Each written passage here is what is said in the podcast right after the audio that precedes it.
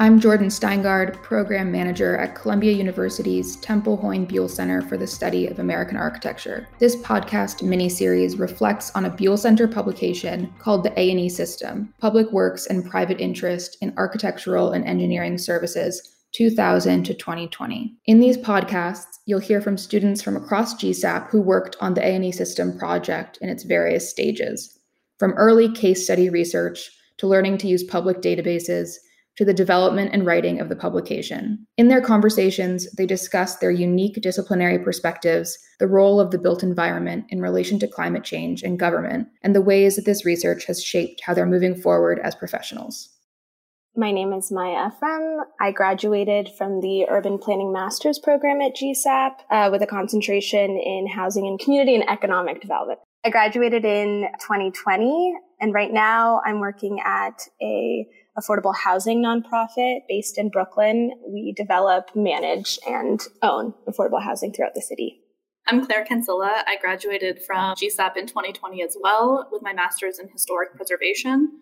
I'm currently working at an environmental consulting firm as an architectural historian in Los Angeles, California. I think honestly, going into this project, I was pretty ignorant about basically everything about the A&E system. I mean, a lot of the work that we actually did was very illuminating for me in a lot of ways. I was certainly aware that these companies existed and that they did really large scale projects. But I would, you know, see an announcement of a project or, or see construction in my daily life and be like, oh, okay, there's another thing kind of being built.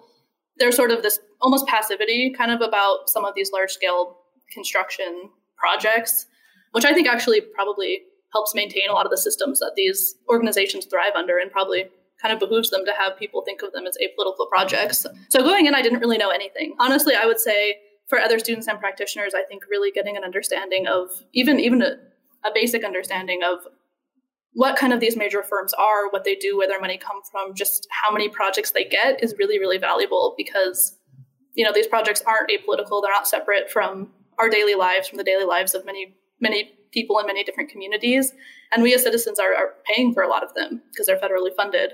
So I would really just say that it's it's worthwhile to go into these kind of like the nitty gritty of all of these sorts of different projects, different companies that they do, that different companies do, how they do them, all of that, because I think it's it's, it's a very useful supplement to having your sort of basis in education, which at GSAPP, at least in my experience, was much more sort of theory oriented and almost, I don't want to say idealistic, but not quite as maybe pragmatic or it was a slightly different experience than, than working out in the field in general. So it's kind of vague, but I think I think it's just really important to have some kind of understanding of how these how these firms work in general. Yeah, I think I would echo what Claire has has just said and illustrated. I think for me, my background is in policy, and so going to a school that's you know really design focused really sort of challenged me. And then on top of that, being able to kind of explore through research at Buell, I think I really got a sense of through this project what exactly these firms do and also how they sort of are perceived and then also ultimately you know it's it's complicated. And i don't think that i came into it understanding just the sort of various ways this system and the various systems that that prop it through architecture through finance through governance and then even sort of stakeholders. I mean i think I think I learned a lot about this very complicated system and it definitely also challenged me in ways because it was my second year of grad school. So I finished my term at Buell right when I was graduating. And so a lot of what I was thinking about at the time was, you know, where I wanted to see myself, you know, end up. And so it also gave me a sense of what organizations, what corporations, what companies exist and are doing work that are, that is like very closely related to what I've studied and, and what I'm interested in. And is, are there ways as I like sort of learned about these systems for me to kind of be the change within or is it just maybe not necessarily what I stand for? It was both sort of like on an academic and personal level, just like a very sort of illuminating project and process. I didn't know that there wasn't really a tool to track where federal money came from for projects like this until 2006. It was really interesting, I think, all the language surrounding the launch of USA spending and having that be advertised sort of or marketed as this tool of being a very transparent thing, something that's supposed to really help anybody figure out where money's coming from for these projects, like who's getting what.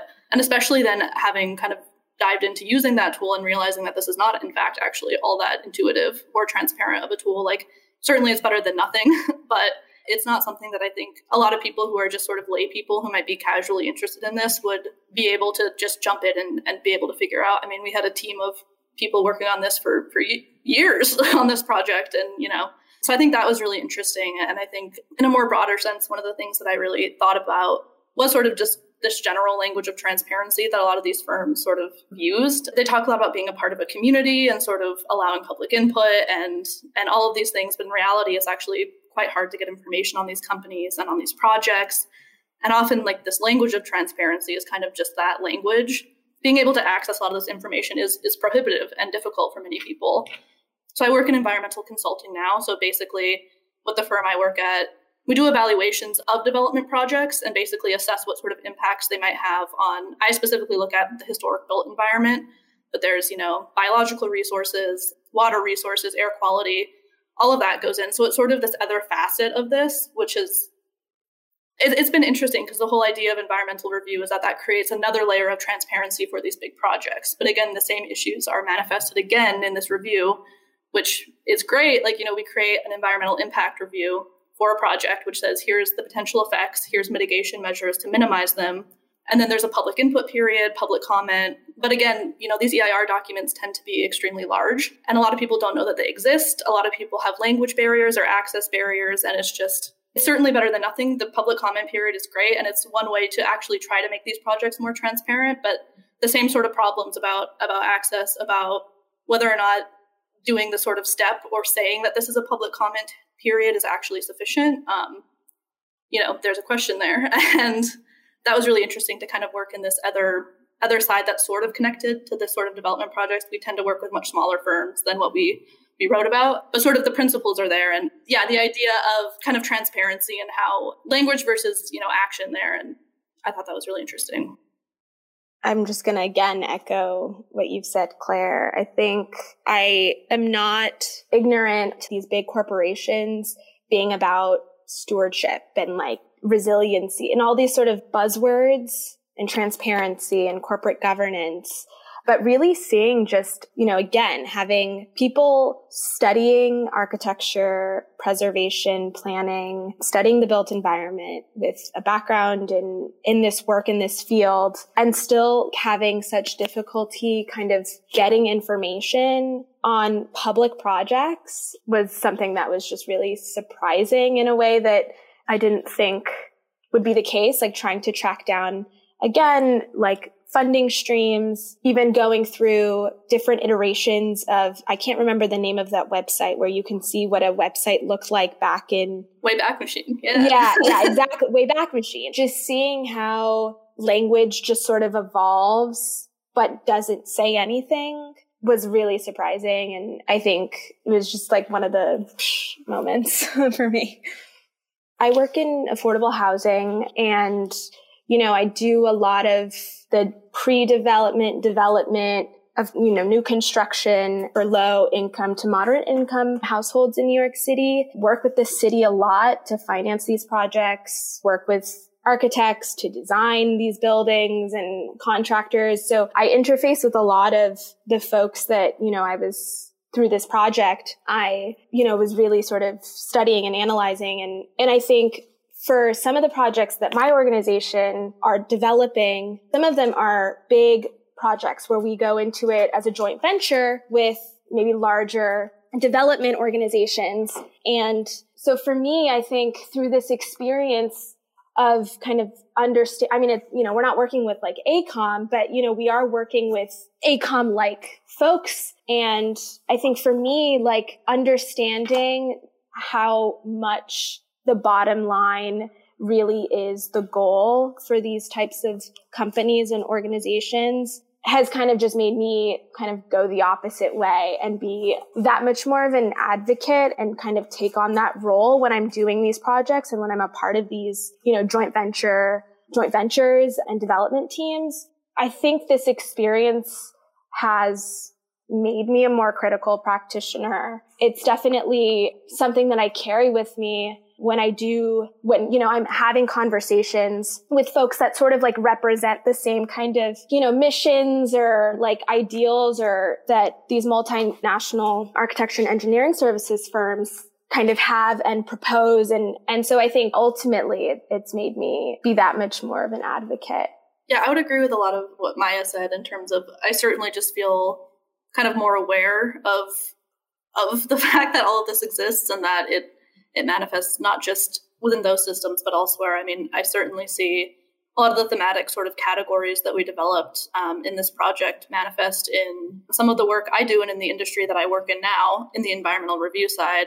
I sort of mentioned this, but I think that what we learn at GSAPP, you know, a lot of it's focused on aesthetics, history, theory, kind of whatever. And I think that that's, you know, pivotally important. But I also think it was very beneficial for me to also have a grounding and sort of like a practical kind of pragmatic understanding of like oh well here are the firms that honestly employ a ton of people in this industry and here's how they function and here's how that's different from sort of talking about you know in my case this particular like beautiful architecturally significant historic building. As great as that is that's often you know a lot of people don't end up getting directly to work with projects like that. They tend to be much more there tend to be a lot of projects with firms like this that that people end up working in. So i think that that's been valuable just from a practical standing and I think understanding that these these large firms get the work that they do for a lot of reasons, some of which, you know, might be kind of nefarious, but they also get it because they're able to kind of market themselves as as having all these in-house abilities and skills. It's a good the federal government likes to hear that you're efficient. So if you're able to say, you know, we have all these different divisions and we can do this whole project in house. That's very appealing. And I think in the industry that I'm in now, it was very useful for me to have that kind of background of understanding. It's definitely helped me sort of understand the field better. And it's definitely helped me to sort of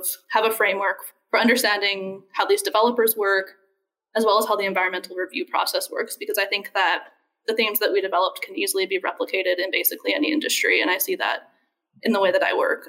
And I don't mean that in a negative way necessarily. Things work like this because a lot of these projects are deeply complicated. And like what I'm working in an environmental review is one very, very small part of these massive projects. And that often feels like this overwhelming amount of work with all these different departments and people. And that's, you know, one tiny component.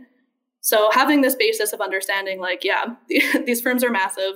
They do this stuff for a reason and they get these jobs for many, many reasons. And some of it is this advertising efficiency. Um, that was really useful, I think. And I think that having this framework that we've developed through the Power and Infrastructure Project, I think that that will be useful in the future. I think I'll certainly refer back to that document. I know that Buell has put together kind of a how to use USA spending document, which I think is extremely helpful. I think that's great. So yeah, I think just having that sort of grounding and like, you know, this is the way things work and then being able to say, okay, here's a basic framework and here's how it applies in other situations, other firms, um, other projects is really useful. And I think being able to have that and think critically is really important as a practitioner. You know, I would I would like to think that the work that I do kind of works towards making the potential negative impacts a little bit less of some of these projects. And I I hope to continue doing that in my career. And I think having this foundational understanding will be pivotal in doing that moving forward. And I also hope that you know other people working in this field whether that be planning architecture preservation whatever other people also hopefully be able to use this framework and collectively ideally we could make some change over time. it's the goal.